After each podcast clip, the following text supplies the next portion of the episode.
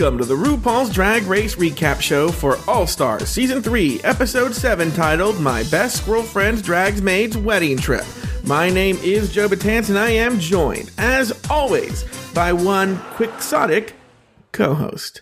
From the podcast pod is my co-pilot. Please say... Girl, get ready. They gonna meet me your ass to death, bitch.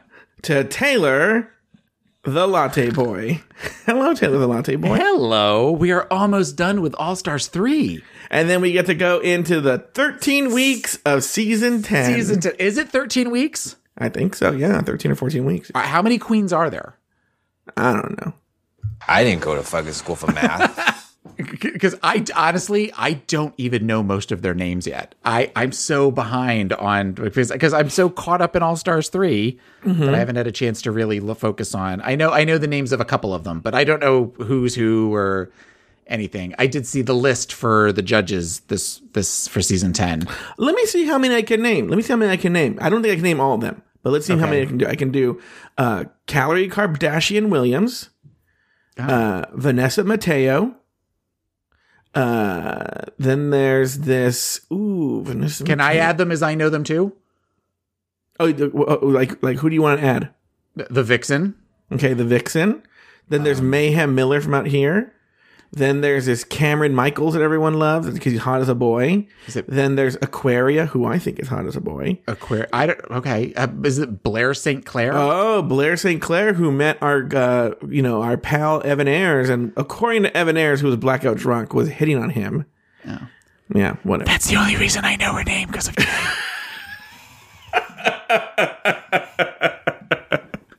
And then there's also Ms. Cracker. Yes. And Isn't then we get Asia O'Hara. And then there's Eureka, who we actually have talked to. Eureka O'Hara. Yeah. And then... So then were there two O'Haras? Yeah. Oh, yeah. Mm-hmm. Interesting. Yeah. Fine. So, I am... going to watch I pre-bought season 10, but I know that comes usually with the Meet the Queens where they show all the videos, but they show it all in like a 25-minute thing. So I will watch that at some point and feverishly take notes. Yeah, listener Jordan Darling wanted to know if we were going to do a Meet the Queens episode. I told him how we were going to do it, which is if they release if they don't release the workroom entrances early, we'll do the Meet the Queens from the video. We'll release a couple days early. But then otherwise, we're going to do the episode. Because they usually release what they have been doing is showing the workroom entrances like on Monday. Yeah. So we'll do that, release that early, and then do the rest of the show on Thursday. But how's everything going with you? 'Cause before we even go into this, like I was telling Taylor, like it's so funny how last week it was like we don't have time to talk because that was so much happened. I mean, I'm not even joking. I was able to squeeze so many episodes out of this show. We had the main show. Then we came out with a bonus show. Then right. I was that we talked for like an hour about 5 minutes worth of the show. Yeah. And then I did a whole Rulaska Thoughts episode that I released yesterday. And that was 45 minutes long. And that was just about one segment as well about the workroom table. Yeah. And I just literally broke down every argument and gave receipts about how this person was wrong and that person was wrong, and did a whole episode breaking that down for our Patreon members. So and I still feel we didn't waste any time. There was so much to dissect in that in that episode. This one, I'm like, I have no idea what I'm gonna do. I know. I was watching it the whole time, like this is so filler. This is so filler. But it's you need after a monumental moment like last episode, you kind of need to sort of ride this out, especially as we get into the finale. You need to have a moment to take a breath and just kind of watch a subpar acting challenge. And then, you go into the finale next week. Anyway, anything going on in the world of Taylor the Latte Boy that we haven't missed? I mean, like... Let's see. What is going on with Taylor the Latte Boy? I went to the Saturday morning market this week in downtown St. Petersburg. That was exciting. And I spent money on foods that I wouldn't normally spend money on because I felt like the barefoot Contessa walking around. Oh, like your feet smell? Yes, like I had smelly feet and I was wearing a shent. Not a shirt, not a tent, but a shent. As we all know, I feel like the barefoot contestant looks like her feet smell. And then she walks around. And then you know what, too? That like when she's sitting down there with her husband, what's his name? Gary or something like that? Jeffrey. Jeffrey. And they're like watching whatever fucking goddamn horrible show they watch, you know? And then she like puts her feet on his lap and like wiggles her toes. She does not do that. She does not do that. How do you know? Well, they don't show it. How about that? They don't show it. I love Ina and Jeffrey. They look like they have like a wonderful, happy marriage. Who's your favorite person on this Food Network? On Food Network? The only one that I watch any. I used to watch a bunch of them with my ex. He was a big Food Network fan, so we would often spend Saturday and Sunday mornings watching Paula Deen and Rachel Ray and Ina Garten. We would usually stop when it got to Alton Brown because neither one of us were big Alton Brown fans, but.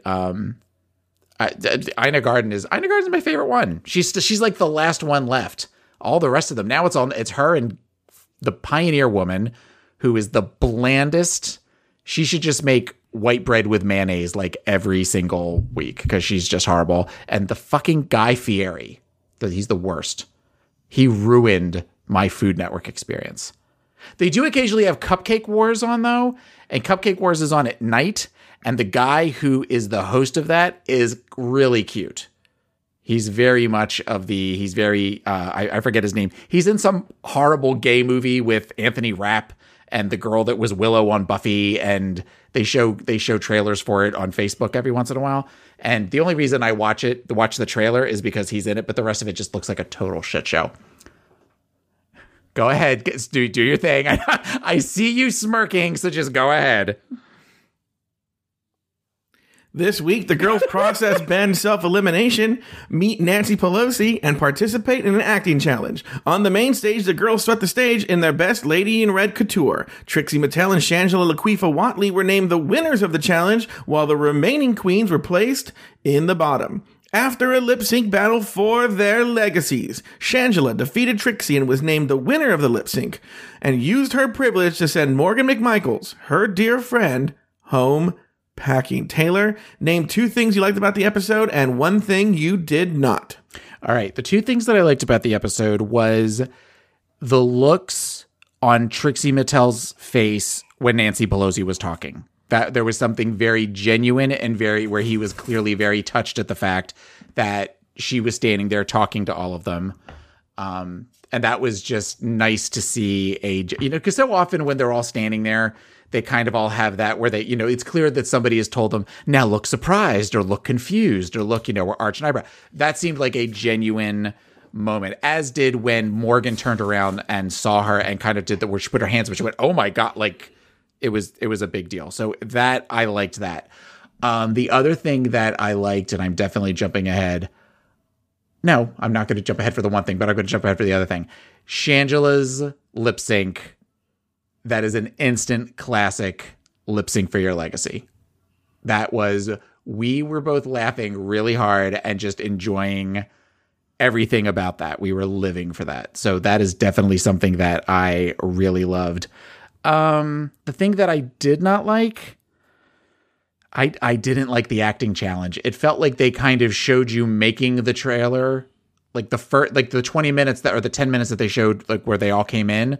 They used like all of that footage, and it just seemed like a wasted challenge. I did not like this, but I'm not a big fan of most of their acting challenges, especially when they have them all work in one big group. What about you? Okay, I want to say a couple of things here. One, the person that you are talking about who hosts Cupcake Wars, isn't his name Justin Willman? Is that his name? No, his name's Jeffrey something, I think. Hold on, I'll look it up. Who's the magician? He's a magician, but he changed his name. He used to go by the name Justin Credible, which is so fucking stupid. Oh, that's gross. And I thought he hosted Cupcake Wars.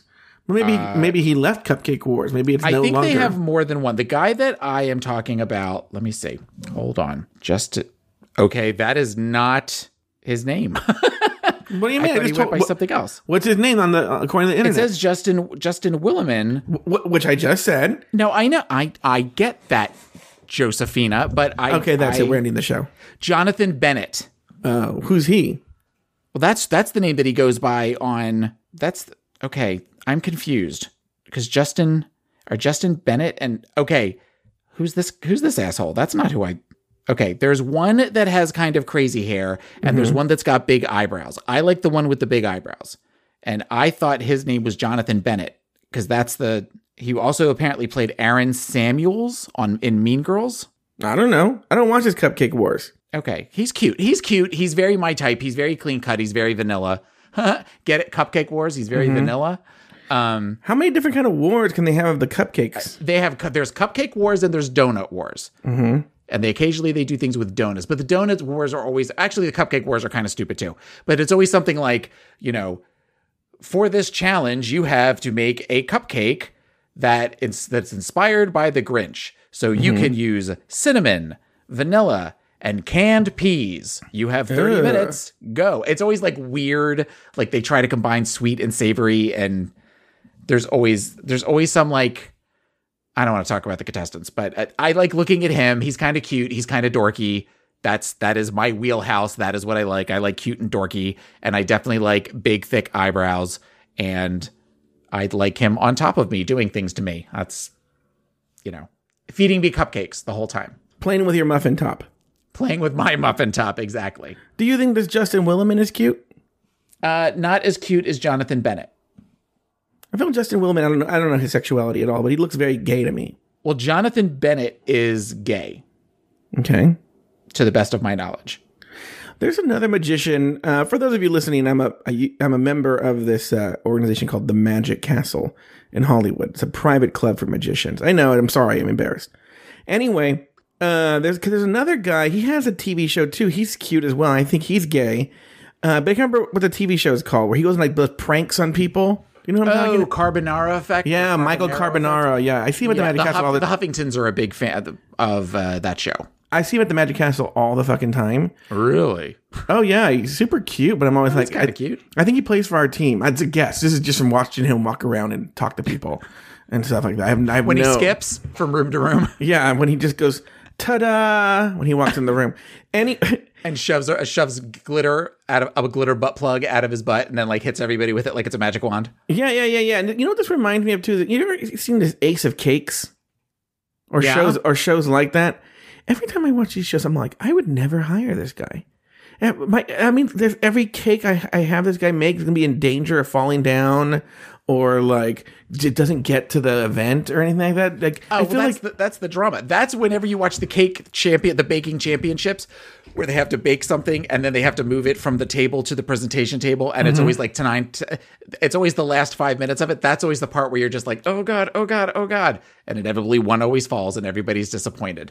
Oh, some housewife who's doing like, you know, private baking out of her kitchen in Omaha, Nebraska, couldn't get the Disney Magic Castle just right, so it tips over, and then everyone is crestfallen for a second. It's drama. It's exciting. It's I live for this shit. What does it say when I'd rather talk about that than this episode? It says a lot about the episode. Yeah, there were some good moments to the episode. There were some good moments. Look, the show is always entertaining. I'm never bored watching the show. Yeah. All right. But this was not necessarily their best episode. Did you tell me the one thing you didn't like? I didn't like the acting challenge. I didn't like the challenge. Yeah. So that's my same thing I didn't like. I didn't like the acting challenge at all. It was just not funny at all. And what did you like? I liked the moment where Kennedy, like that I played in the beginning, where she said, oh, girl, they're going to meme this or whatever. Well, that was at the end. That wasn't at the beginning. This has to be at the beginning. Oh, the beginning of this episode. I'm sorry. They gonna meme your ass to death, bitch. Yeah, I thought that was super, super funny. Now, did you like that because that's vindication for your theory that BeBe has not watched any other season of Drag Race? Yeah, we're going to get to that. We are going to fucking get to that. That fucking bitch. Yeah. And then also the runway looks. I like the runway looks across the board. I am very plus on a couple of them and very not crazy. Oh, really? There were some you didn't like. Oh, interesting. Okay. Do you want to just do the runway looks first? So we kind of get it out of the way. Can we just? Yeah, we could do that if you want.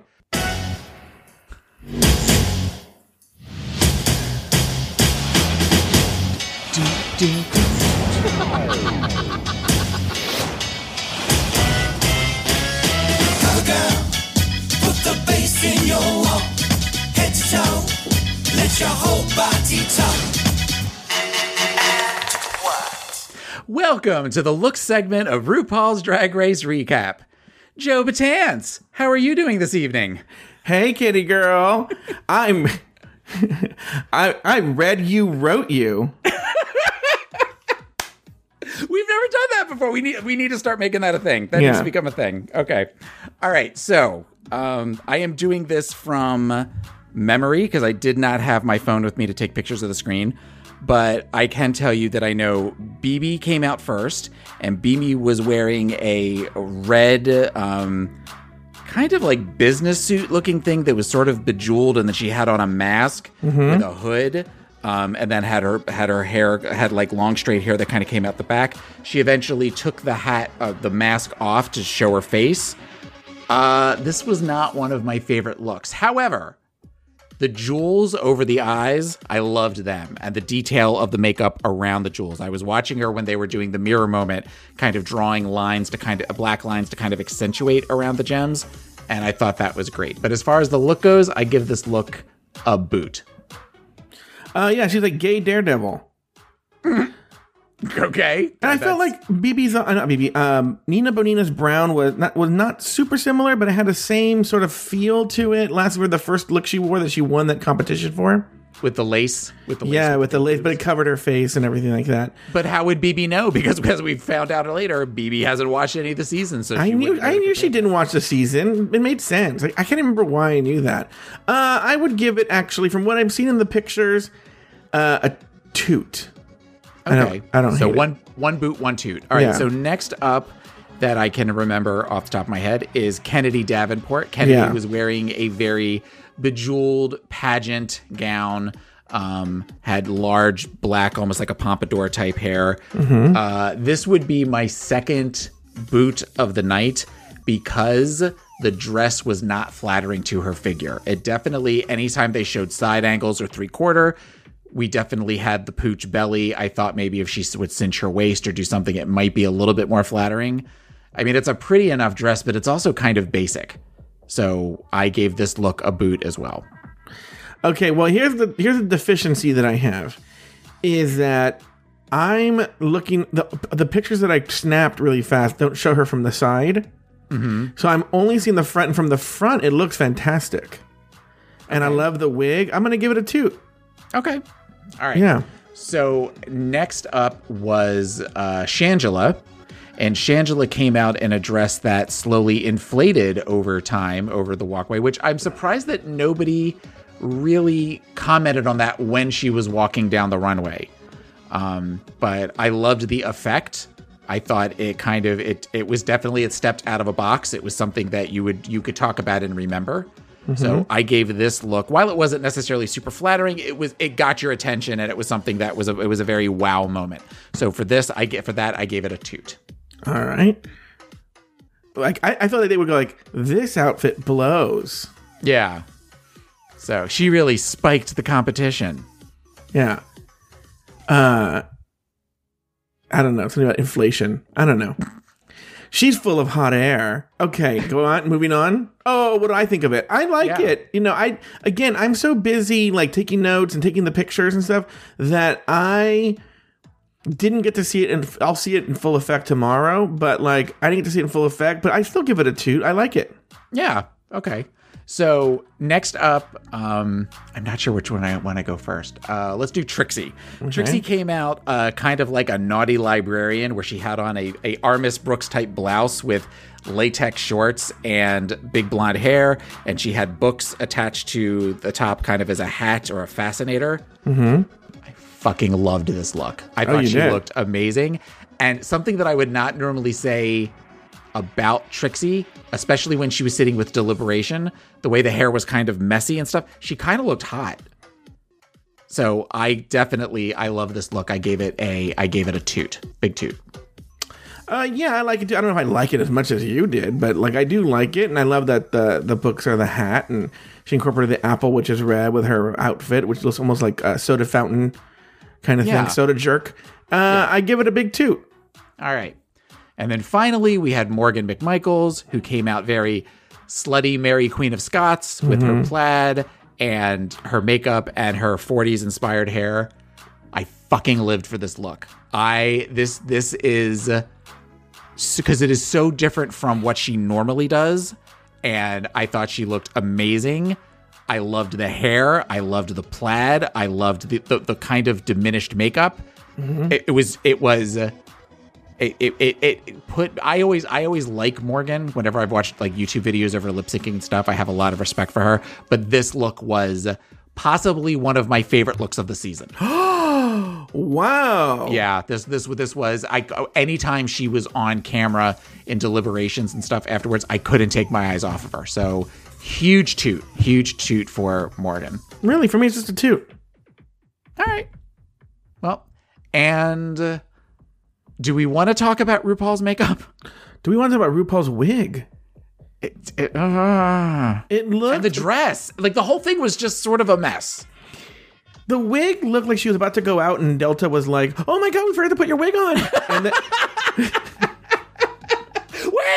wait, stop! Yeah, you don't have a wig on. That's what it kind of looked like. I noticed it. Let me tell you how noticeable it was when they do the far away shot, the wide shot. You know how noticeable it was? Joe noticed. That's how long. You know what? You're right. But on the wide shot, and then she's like a little dot, and she had her hand up, or she's coming in. I could see how far back it was from the wide shot, and I was like, "Oh, bitch." Okay, so you got that. You have the makeup, which looks like somebody blew paprika in her face, where it was just who's paprika. Horrible. Huh? Who's paprika? And the dress was so... That was a situation where she wasn't wearing the dress was wearing her. That thing was so fucking structured that it was almost like... You almost expected to see the wheels under it, where she almost looked like a float. Mm-hmm. Because it was like moving independently of her, but not in a good way. And it was just... She's had some great looks this season. This was not a good week for RuPaul. Mm-hmm. I'll tell you, it was a good week for her. I wanted to have sex with this Chris Colfer so bad. Really? Oh, Chris Colfer. Ugh. The only thing that used to dissuade me was he used to talk like this, and clearly his balls dropped since Glee ended, and so now he's more like this. It's okay, I can do that. And I was like, girl, you can get it. Ugh. I love Chris Colfer. Okay, all right, so I'm going to say something that's going to probably nauseate you, but... Yeah. I kind of think Ross Matthews is cute. No. I'm going to tell you something, actually. One of the things I don't get is if you ever meet Ross Matthews in person, which it's funny that I've interviewed some of these. I interviewed Ross Matthews at DragCon last year. Mm-hmm. And I've seen him around before, too. He's always around L.A. or Palm Springs a lot, actually. And I know there's the whole the camera adds 10 pounds, blah, blah, blah, blah, blah, blah. But it's very striking when you meet him how he's not as heavy as he looks on TV. Well, and I was going to talk about that because I know that he was just on Trixie and Katya's show where they interviewed him for a bit. I watched a bit like when I was going through Twitter and watching him where he was sitting in the director's chair this week. He looks like he's gained weight. He looks like this, like since All-Stars 3 taped. Not that I'm a big girl, so that's whatever. But he looks like somebody who I would like very much to like make out with. Like I would really like to have a makeout session with Ross Matthews. I'm not saying he's like a skinny mini, but if you ever met Ross Matthews, you would think, oh, he's a lot thinner than I thought he was. So that means if I was ever on the show, I would look like those laughing cow cheeses. You know that one I'm talking about? The little laughing cow? Meaning actually just the round actual cheese? Yeah, the round cheese, the little round cheese? Mm-hmm. And then you take it out of the wax, and then you like ball it up, and then you throw it away. I would look at the balled up wax The discarded wax from a little laughing cow cheese, a baby Belgouda or whatever they're called. Okay, and that was Self-Esteem Moment with Joe Batanz. So those were the looks. After Ben's elimination, the girls try to process what happened with Ben's self-elimination and why Ben made the decision she did. Back on the workroom couch, BeBe Zahara Benet is reluctant to reveal who she would have sent home. BeBe, whose lipstick did you pull? Out of respect for Della, I'm not going to reveal who I was going to send home or I was going to bring in. Just so everybody knows, so don't come asking me. We do this every week, girl. You know what I say? And I would just really, really appreciate if everybody just lets that be. She's not going to tell. Let's not talk about it then. Thank you. Taylor, what are your thoughts on this behavior? I thought it was, I get why she did it. Because at that point, everybody has a bullseye on their back. So you're not going to set it up that you do this and then, you know, you're the bottom three and they go, oh, well, bitch was going to send me home, so I'm sending her home first. Mm-hmm. I think it was, that being said, I think it was a weak ass move. You know, she's been doing so well, according to her, at the end of this episode. So really at this point, there's no reason to hide your cards. Just put them out. Put him out and say he was out there. Because, I mean, ultimately, though, she could potentially have been pissing off two people. Mm-hmm. Because if she didn't pick Morgan to come back, then that pisses off Morgan. And if she was going to send one of the other three home, then that's two potential saboteurs to her legacy. You know, I see what you mean. I'm not even necessarily against the fact that she didn't want to show who her lipsticks were. I get that. It's sort of the way she does it. It's just the way she does it is so obnoxious. Well, I have a feeling that we saw a very truncated version of to show. I'm sure they were all trying to get her to show the lipsticks, and they just kind of cut it down. Because there was very, I've decided I'm not talking about it, thank you, and was just very curt. But you don't start off that curt after you do that. I think she does. I'll tell you why. I want you to hear something here. I'm going to play the clip again, and then I'm going to stop it when we get to Trixie, just so you know, because I have to listen to these, so you listen carefully. You can tell when Trixie says... She says something in the middle, you'll hear, it's not said then. In fact, on the show, they cut away from her face. Mm-hmm. So it's clear she didn't say it then. No, it sounds like she said it during the interview. Yeah, during the confessional. You're right. Here we go. Right. BeBe, whose lipstick did you pull? Okay, boring. Out of respect for Della. Respect for Della. I'm not going to reveal who I was going to send home. Yeah. Okay. Here we go. Oh, I was going to bring in. Here it comes.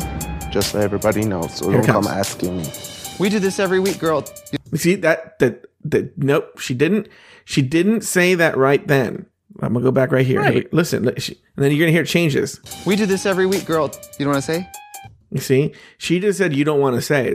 She said you don't want to say in front of her, but she didn't say you do this every week, girl. You're right. That's from a confessional. Yeah.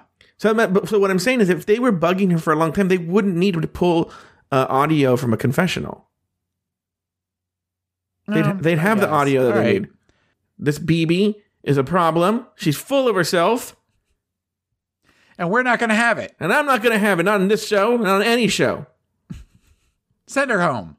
Yeah. Off with her head. Where's her lipstick? Where's her lipstick? I don't like it. I wanted to put that clip on my... She's so... Ugh. I don't like her. I want her off the show. I don't think... If she wins, I'll be so mad. The next day, RuPaul entered the workroom with a very special guest, House Minority Leader Nancy Pelosi. Well, when I got the invitation to visit the workroom... She has no idea where she is. You know that, right? I know. That's so clear. She does not know where she is. I'm going to play it back. She's so like, where am I again? She goes like, when I got the invitation to visit the workroom, like, she's like, and do you think she even knows they're drag queens? She's got to know they're drag queens. I think she probably was like, oh, I was expecting pretty girls. I mean, that's... I feel that's why she's there in that workroom, because they're like, no, Miss Pelosi will not be seen with drag queens. Because the opportunities for someone to show pictures. Well, and my thought is, though, I mean, even just the fact that she was on the show is going to be used as ammunition against her. you know, by conservatives. I would think that, you know, she's hanging out with deviants and she's hanging, you know. But she's the representative from San Francisco. She's safe as can be. Well, I know. But on the national picture, I would think that you're going to get some of these people that are going to look at her. She's hanging out with, you know, those people. Well, when I got the invitation to visit the workroom, I couldn't resist. Wait, did somebody just say resist? Resist. Yeah. And then she does like the black, isn't that the Black Panther sign? She wasn't doing the Black Panther thing. She had on a rainbow band that she was showing. Is that what she was doing? Yes. I thought she was doing the fist. She was showing, it looked like she had a, it looked like an Apple Watch band, actually, because it looked like there was a buckle to it. But yeah, she kind of held up her wrist to show that because they probably did it where she probably said resist. Well, then resist that it looks like she's trying to fist somebody. But if it showed the Apple Watch, I'm sure they can't do that because then it's, you know, then it's a brand, it's a free commercial. All right, here we go. To be here. You're an inspiration. I hope you know, because you really know your power. It's about taking pride, and that's what you do. Take pride in yourself, so you know your power. And don't forget to vote. Voting is everything. I mean, people sacrifice so much in our country for people to have the right to vote. It's a blessing, but we have to use it. If you don't vote, you don't count, and you count. Now, let me ask you this question, Taylor. Would you cry if Nancy Pelosi walked into wherever? No. I figured you were going to ask that. Okay. I don't know that I would cry for Nancy Pelosi. I think if I was in a small room like that and I was not expecting somebody that I truly respected for what they did for me, as it appears that Trixie respects what Nancy Pelosi does for our country and our community. I could see where that could be emotional. Plus, they're also doing these like 16-hour days for 3 weeks too. So that might have played a small role in it as well. Uh-huh. I think, you know, if I could see myself using this, you know, using this example, if you had somebody like, you know, I mean, I already have examples. Okay. All right. Go ahead. Like if Ruth Bader Ginsburg walked into the workroom. That's a good one. I could see myself crying because here's the thing. This is no offense against Nancy Pelosi. I'm a Democrat, a hardcore Democrat. I want to see her as a Speaker of the House. I'm not coming down on Nancy Pelosi. However, people are unsubscribing left and right. I know. Well, you know, once you just announce you're a Democrat, all of our Republican listeners, the thousands and thousands of them, unsubscribe. Oh, there's a listener of ours who I was actually like sneaking on his. I was stalking his Twitter account, and I found out he's a secret Republican. Twink listeners everywhere just paused for a second. What? Twink log cabin Republicans. So this Nancy Pelosi, she's just a standard issue politician to me. Now, she happens to fight for our side.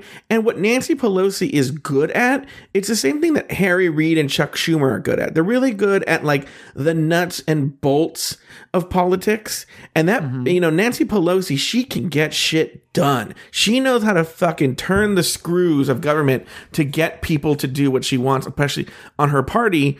Like, she's actually they often try and paint her as not successful, but she's actually very good at keeping those Democrats in line. She's very good at that, but that's not sexy, and there's nothing that makes me cry. She's really good at working. Okay, but you just said sexy and make you, it doesn't have to be sexy. It's so fucking, oh, dude. When I think about how fucking government works, I get so fucking hard. Oh, man, I just want to just fucking just... Thinking about tort reform and just fucking just white papers, I just start stroking it. Oh. I'm so uncomfortable right now. Oh, I just think about it and I'm just like, ooh. You know what I say when I think about that? It makes me feel very just sexy and just American all at the same time. Only in America now, a woman like me have a freaking chorizo. Yeah, and at the end I'm just bam. That's what you say when you come. Just go bam. When I think about things coming out of committee, like I put the cum in committee. Oh God. Okay. All right. You're done. you're done. Okay. Ruth Bader Ginsburg. Oh, yeah, yeah. Oh, when I think about fucking Ruth Bader Ginsburg. Stop it! Oh, my God. Okay, who else? Anybody else? You know what? I'm being totally 100% on. If Barack Obama walked in the fucking room, I think I would be sobbing like a baby. I'm even kind of tearing up right now thinking about Barack Obama walking in the room. Yes. Yeah. Hillary Clinton. What about her? Would you tear up? I've actually seen Hillary Clinton speak before. No. Maybe because I've already seen her speak before. Okay. As far as politics go, like Barack Obama, I didn't even think, I was thinking more of women, but Barack Obama would be one that I think I would be very overwhelmed if I actually got to be, that close to him. And he's talking to me, talk about a magnetic presence. But I also feel I will leave the show. I will leave the show and you can do the rest of it by yourself. I was a huge Hillary fan, so I know that she's kind of, a lot of people have turned on her, but I still feel like she's better than what we have now. Oh, when I think about politics.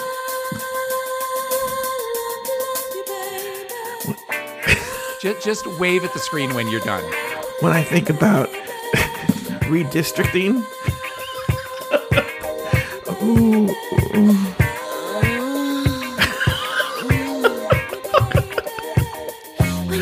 Oh, when I think of it, Taylor's really not listening. I better wave. I took it off. Okay. I did talk about your pants.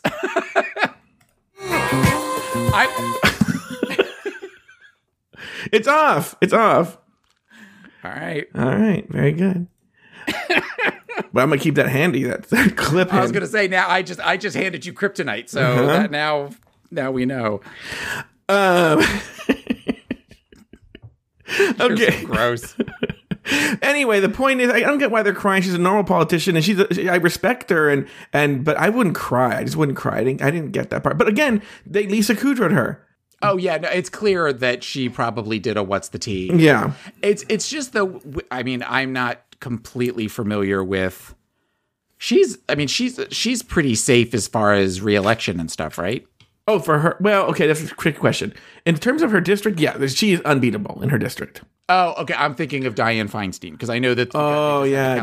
Look, here's Dianne Feinstein. She's old and she's crazy. She's always been sort of a centrist, Okay. And she's now I think in the way times are, she seems sort of Republican-y. She's not, but she does have some sort of centrist views.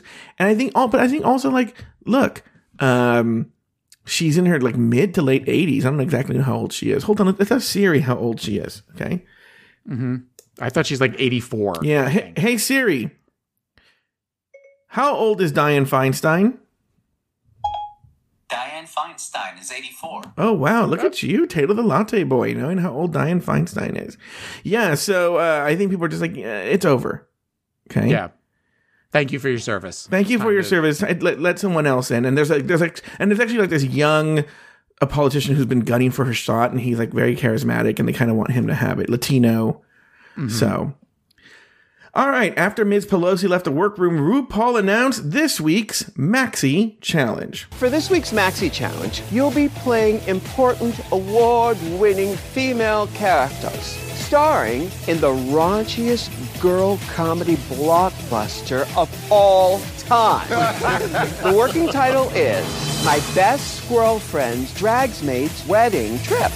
Rolls off the tongue. Okay. Hey. Now, our story features the most gag-worthy ensemble of characters ever. There's Sharon Prokovich, a busty whistleblower who fights the power. There's Her Royal Majesty the Queen. She's reigned for decades with the motto, keep calm and carry a big purse. Oh, a dumb joke.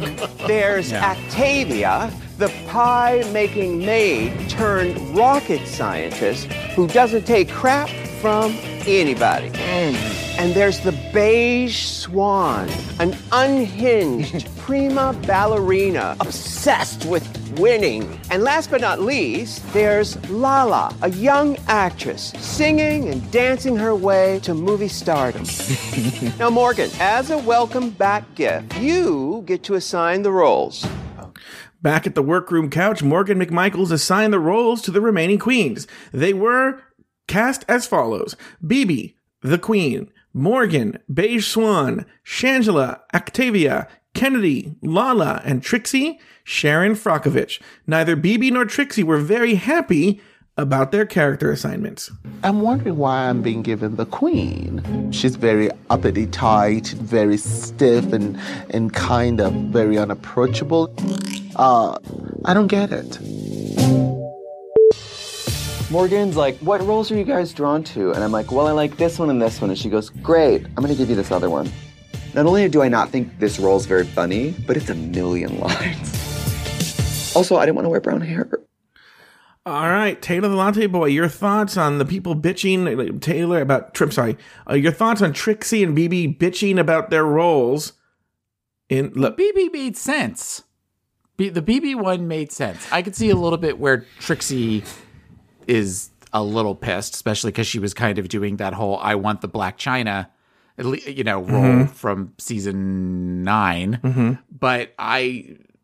you know, BeBe is uptight and uppity and stuffy and just kind of aloof, and that makes sense to me to have her as the queen. The best part of that, though, was the looks on her face when Shangela made her comment and some of the kind of double takes and stuff. I giggled at those moments. Now, there was a discussion on Reddit because all this stuff came out that we're at right now on the preview that came out earlier in the week. And there was discussion on Reddit, because they heard it earlier in the week, that maybe BeBe was saying it with tongue in cheek, and that she knew that she comes off like that. Oh, I think so too. But yeah, no, I do think it makes sense. And the comments and stuff were very, well, I don't understand. You know, it's sort of like when I say, you know, I've been known to say here at home, well, you know, as somebody who never gets dramatic, I'll say that to my husband, and he just kind of looks at me because everybody knows I do get occasionally dramatic about things. So I think that might have been why she was saying that. There was definitely a tongue planted firmly in cheek. I don't know. She seems very she lacks a lot of self-awareness. I'm not saying you're right. I'm not saying you're wrong. That could be the case. But I wouldn't be surprised if it was the other way around. Whereas anybody else would have been, no, they're kidding. You know, they're being funny. With her, I'm not really so sure. I could be convinced either way. Yeah. I'm not entirely convinced. Ultimately, I don't care enough to find out if it was tongue-in-cheek or not. I mean, she's sort of... Look, kind of done. I put a discussion point here because it's like, otherwise, there would be no discussion points. No, I know. I appreciate that. So, during their filming with Ross Matthews, the girls all got a moment to try out their material in front of the director. Shangela and Trixie performed well, while BeBe was stiff and quiet, and Morgan was less swan and more ugly duckling. This left an awkward task for director Ross Matthews to give some direction. Whatever you're going to do, I want you to commit to it. I mean, because remember Black Swan? She was kind of like... she's a nut job. You can make it campier. Just do it 100. It's elimination day, and the girls are getting ready for the penultimate runway. Trixie talks about the perception that she's not very nice to other queens. BeBe brings the bougie. Morgan is a nice drag queen, and Kennedy shares her frustration at the lack of recognition. See, that's my whole purpose of being an All-Star 3. I want to be that girl. Because before All-Stars, it was like, oh yeah, and Kennedy's here. Yay! Second thought. I'm trying to be that first thought queen. Since season 7, when we are all booked together and we have a meet and greet and everybody be in line for them and I be by myself, and then 5 minutes before it's time to wrap, they want to rush over and grab a picture. That's what I mean by second thought. All right, Taylor, do you have any thoughts on the clips I just played and anything I just talked about? I have some thoughts on what Kennedy just said, but I want to see if you have anything to say first. The Kennedy statement makes me very sad. That there's something about that makes me sad and makes me angry for her. And I know that there has been a lot of talk as far as the way queens of color have been treated on the show and after the show, as far as if you look at their Instagram likes and followers on Twitter and stuff, they aren't nearly as high as somebody like a Pearl or Trixie or Katya, that sort of stuff. You know, I think it speaks a lot to continued racism in general, but also within our community, and people not necessarily appreciating the talent that, you know, love her or hate her, Kennedy's got some talent. And it just makes me sad for her. Yeah, I was going to say, you know, I've been to events, mostly DragCon, where all these queens are there, and you see, like, Kennedy went very far in her season, and now she's gone all the way to the end. Whether she wins or not, she's on every episode of All-Stars 3. Okay? Yeah, it's a good point. And when you go to DragCon, she, like, when I've been there, like, she has nobody in her lines. And it's like people like the beautiful young white queens, or I don't want to say it's only because it's funny because as a Latino, you know, there's a part of me that I want to say like, oh, and the Latinos too. But actually, the Latinos get a lot of love. It seems to be like the Asian queens, not all of them, but some of the Asian queens and the black queens are very much ignored. Well, but I would say, I would assume the Asian queens with the possible exception of like Jujubee and Manila. Yes. Yeah. There's certain ones that have risen above the fray. Yeah. But like, for instance, I remember like Kimora Black's table was non-existent. I believe Gia Gunn is also non-existent. Maybe it might be different now that she has a much higher profile now, mm-hmm. But like last year, or the last couple of years, Gia Gunn's table was like very few people. You know, like, but yet you see, again, like Pearl's a good example that like the lines around the block, or like, and you're like, she's kind of mediocre, you know, which is, that's gross. There's something not to take away from Pearl, but when you compare the talent level of Pearl versus the talent level of like a Kennedy Davenport, I kind of see Kennedy as being the more talented and the more seasoned and the more, you know, everybody wants to fuck Pearl. Yeah. That's why everybody stand there, and they all think if they stand in line, that at the very least they're going to get the, you know, take their picture with a cute boy or a cute drag queen. Yeah. I when you go to DragCon, you see it. It's kind of sad. I'm going to say something that's going to sound, it could potentially sound racist. Mm-hmm. And go on. Licking his chops, literally twirling his mustache. I am more fascinated, and I hope that I am more fascinated with queens of color than I am with white queens for the most part. I enjoy hearing their stories more. I feel like the level of work and everything that they do, there's something about it that's fascinating to me. And I think part of that comes from watching Paris Is Burning, and, you know, just there's something about that I just find more interesting to watch. So my feeling is if I went to DragCon, I would probably want to spend more time with the queens of color than I would with most of their white counterparts. Yes, I agree with you. I think when I go there, like I remember Stacey, again, times have changed. And mm-hmm. So I want to see what happens this year, because I feel like Stacey Layne Matthews is a good example of her like profile has risen.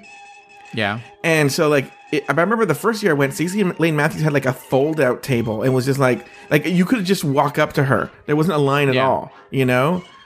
But I think that's different now with the whole popularity of Henny and whatnot. I think that she's done a good job of marketing herself, but, because I bet she's going to be in a better position, have a longer line, and more people are going to want to see her. But it's been sad in the past when I've been, especially for like a Stacey Layne Matthews, anyone like, or a Puerto Rican queen doesn't usually have as long a line unless they're like a very high profile one. Yeah. It's not the most pleasant thing to see. So that's something, you know, I was actually talking about this today earlier with my friend Sweet Michael, because I don't know, and I have no idea why. But I saw this Adam Rippon. I got not angry, but I got very troubled, and I couldn't articulate why, but I saw the clip of Adam Rippon talking to Reese Witherspoon on The Late Show with Stephen Colbert. Okay. And for some reason, it triggered me about And I like Adam Rippon. I'm a fan of Adam Rippon. I think he's very charming and very funny. And I think overall a very good representation of the gay community. But once again, it's a thin, white, cute gay boy, you know? Even to the point where even like he's more popular than this Gus Kenworthy. But he's also thin, cute, white, gay boy. And there is this sort of like, I don't even know if I would say it's quiet, but this, no one talks about the racism inside the gay community, sort of the white supremacy within the gay community. And this is a good example of where you see it is at DragCon, just right in front of you. And I feel it doesn't even want, the show doesn't even want to touch it. You know, they walk, they dance around it on the show and they'll say things like, oh, well, this queen's more... Like, they never said with Kennedy, like, because I'm a black queen, the black queens have this problem, but the black queens have this problem. Or, like, when a black queen's in a lip-sync battle against a non-black queen, the next day, and if the black queen wins, the next day, the black queen has the N-word hurled at her, like, horrible racism hurled at them. The next... Really? Oh, you don't know about this? Yes, Nina... No, I don't know about this. Which is... It's disgusting, but I yeah. Yeah, Nina Bo'nina Brown has suffered greatly at it, like, especially after Valentina... I was going to say, I know after the Valentina thing, people were saying that she should have just, you know, given up and let Valentina... that's ridiculous. Again, whereas Valentina is Latina, Valentina is also thin and cute and young. Yeah. Whereas Nina, you wouldn't necessarily say that. I didn't necessarily find Nina attractive as a boy. Mm-hmm. No, you're right. You know? And if you're attractive as a boy, then you get a... Like, I feel like ChiChi DeVayne is a good example. ChiChi DeVayne is a cute fucking boy. Yeah. And I bet you gets a lot more love when he goes to DragCon. As a, you know, so on a side note about ChiChi, we watched the last, because we watch it on VH1. We watched the last 5 or 6 minutes of Ben going home last week's, and the whole memes as far as the look on ChiChi's face standing in the background, where she's kind of got this puppy dog look on her face as she's watching Ben do. Mm-hmm. Have you seen that yet? No. It's worth it to go back and watch the last couple of minutes of the episode and not even focus on all of the other drama. Just focus on ChiChi's face. It is the most adorable thing you've ever seen.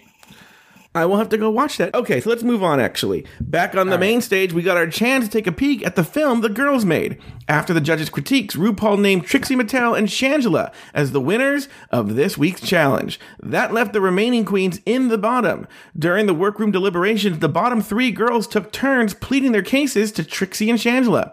Before they broke off into groups, though, the girls discuss their situations on the workroom couch. BeBe makes it obvious that she's never watched RuPaul's Drag Race, while Kennedy struggles with a common phrase. You look like Ornacia, but like... Who's Ornacia? I don't know who that is. She's fully never seen Drag Race. The mannequin hair, girl. BeBe won Drag Race and stopped watching it. No, it's not that. Girl, get ready. They're going to Mimi your ass to death, bitch. Wait, what is Mimi? You know how they, meme. Yeah, that.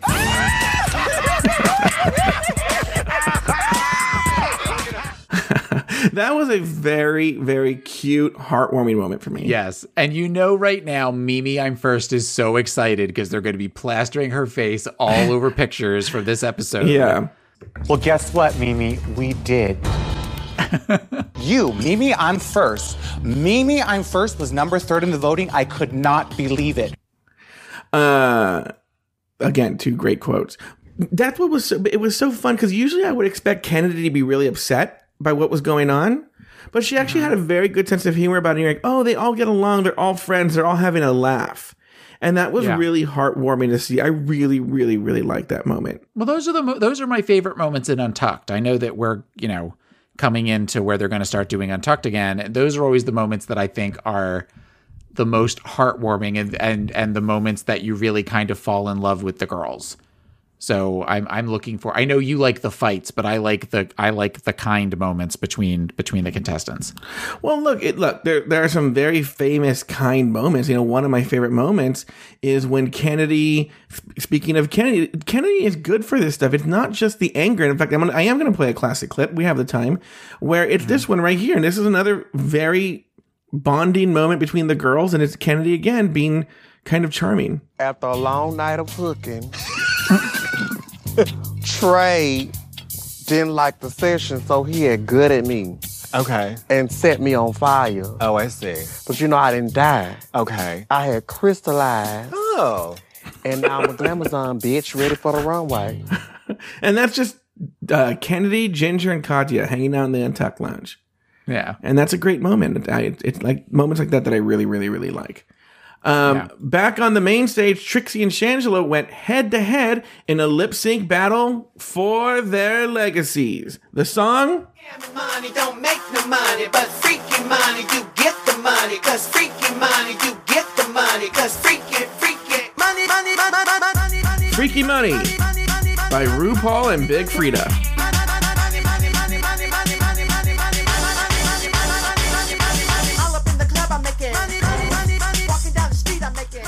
In the end, RuPaul named Shangela as the winner of the lip sync, which earned her $10,000 and the right to send one of the girls home. After a painful deliberation, Shangela chose Morgan McMichaels to get the chop.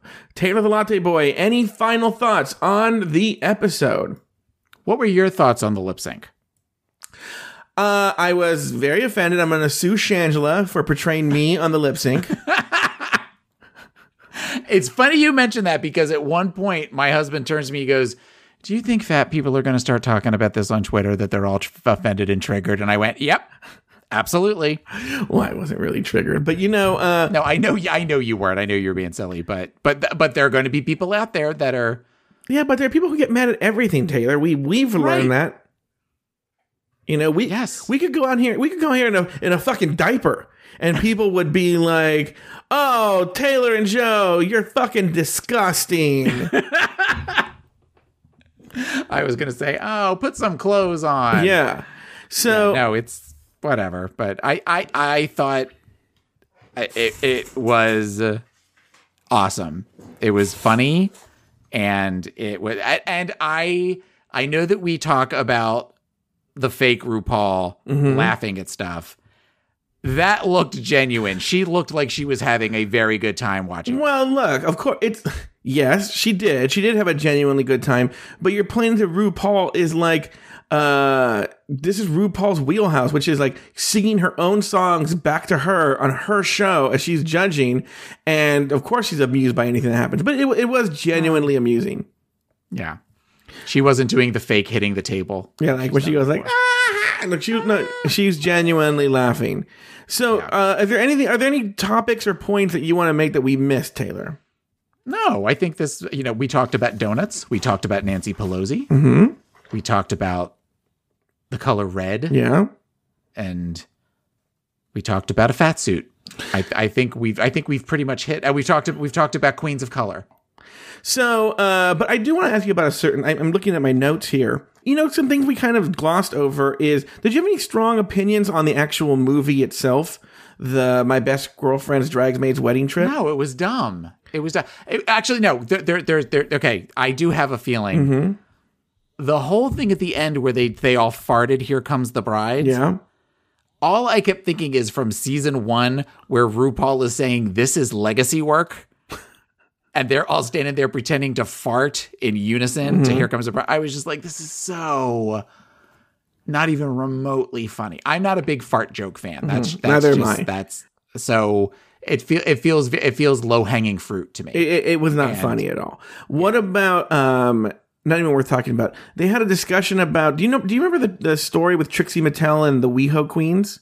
And no, they kind of alluded to it, but I'm not. It was like last year at some point, and I don't remember. I'm sure someone who listens will fill me under the tea. There was some sort of oblique drama that all the queens knew what it was, but it was just sort of hinted at on Twitter that Trixie Mattel, you know, who lives in Los Angeles now, was accused of being really cold and mean to the other West Hollywood queens. Now, as we know, West Hollywood queens are very cliquey, and they can also be very mean, but they were accusing her of being mean to them, and it was like this weird little war that she's acting grand, and she thinks she's better than everybody, and there was like a minor little war, I think a scuffle, and I think they made it up. Again, led by Detox, who has since left West Hollywood, now lives in Chicago. So they touched on that. What about the BeBe being bougie? Well, I think I talked about that earlier, that BeBe is bougie. BeBe's definitely very bougie. But that's, again, BeBe is like sort of one of those, I know she's there, but I kind of forget that she's there until they show her. Mm-hmm. You know? Yeah. I think Morgan going home, it could have been Morgan or BeBe. Mm-hmm. But I also kind of get that the four that are left that were there before De La left, it makes sense for Morgan to go home just as them, because they wanted to be the four that kind of were, that have been through this whole journey together. Mm-hmm. So, I mean, you know, Morgan, I'm not surprised that Morgan went home. Though, to be fair, if on outfits alone for the runway, If that played a part in it, that should have saved her, because again, favorite look of the season. Now, did you see the preview for next week? I saw that they have the judges or the jury panel or whatever, but they show it really, really fast. Mm-hmm. What are your thoughts on the jury? I don't really. All I know is I'm assuming they all have to go in and they maybe have to plead their case to the other, to the eliminated queens. Mm-hmm. I don't know. Is that okay? Well, I don't really have anything to say about it. I kind of was surprised that it happened in the workroom. Mm-hmm. The way, because I had heard that there was a jury thing. I had assumed that it would be almost kind of like where they sort of sit off to the side during, like when they have the talent or the variety shows. I figured it would be something like that, and they would be part of the final runway and everything. But I don't know. Were all of them there? I believe they are all there. Okay, because I wasn't sure if Ben was a part of it or not. Oh, well, Ben may be a part of it. There was a controversy this week where Ben De La Creme wrote on Twitter about, she's actually referring to the RuPaul trans issue, about how her partner is trans. Right. And she referred to herself as Ben De La Christ, and Shangela freaked the fuck out on her and says, "Don't make me say, I'll clear the house, or air the house out," or something like that. Because you and I both know that you are not like Christ or something. And they settled it off social media. But some people speculate it has something to do with this upcoming episode, that maybe Ben is, votes against Shangela, or who knows? No one knows what's going on. You also have to remember, this all happened a year ago. These girls have seen each other a million times in between. Mm-hmm. There's going to be drama that happens that nobody knows about, because I know that Aja said something too. Were you sure it was Shangela, or maybe it was Aja said something? No, it was Shangela on Twitter. Oh, Aja said something on Twitter too that alluded to, "You want me to spill the tea? I'll gladly spill the tea." And then I saw that Ben kind of backtracked with the whole, "When I said Ben De La Christ, I was just playing along," and all that kind of stuff. So, well, I don't know. It's also middle school, but we all can't get enough of it. No, we cannot. Well, that concludes this week's episode of RuPaul's Drag Race Recap. Make sure to tune in this week and every week as we discuss, dissect, and deconstruct every new episode of RuPaul's Drag Race All-Stars Season 3. So, for Taylor the Latte Boy and myself, sashay away until next week.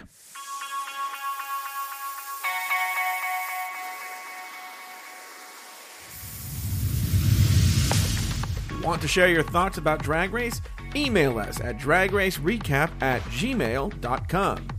If you want to help the show, leave us a review on iTunes. The more positive reviews we get, the higher we move up in the rankings, and that helps the show find a bigger audience. If you want to help the show even more, support us on Patreon at patreon.com/dragracerecap. For as little as $1 a month, you gain access to exclusive bonus content not available on the main podcast feed. For up-to-the-minute news about the show, follow us on Facebook at facebook.com/dragracerecap and follow us on Twitter at dragracerecap. To find all of our old episodes, visit us at our website at dragracerecap.com. Taylor has his own podcast. It's called Pod Is My Copilot, and you can find it at podismycopilot.com or wherever you get your podcasts. You can follow Taylor on Instagram and Twitter at PIMCTaylor. Want to hear me talk about Drag Race even more? Well, then listen to me on One with Larry Flick every Friday at 2 p.m. Eastern, 11 a.m. Pacific, exclusively on Entertainment Weekly Radio, Channel 105 on Sirius XM Radio.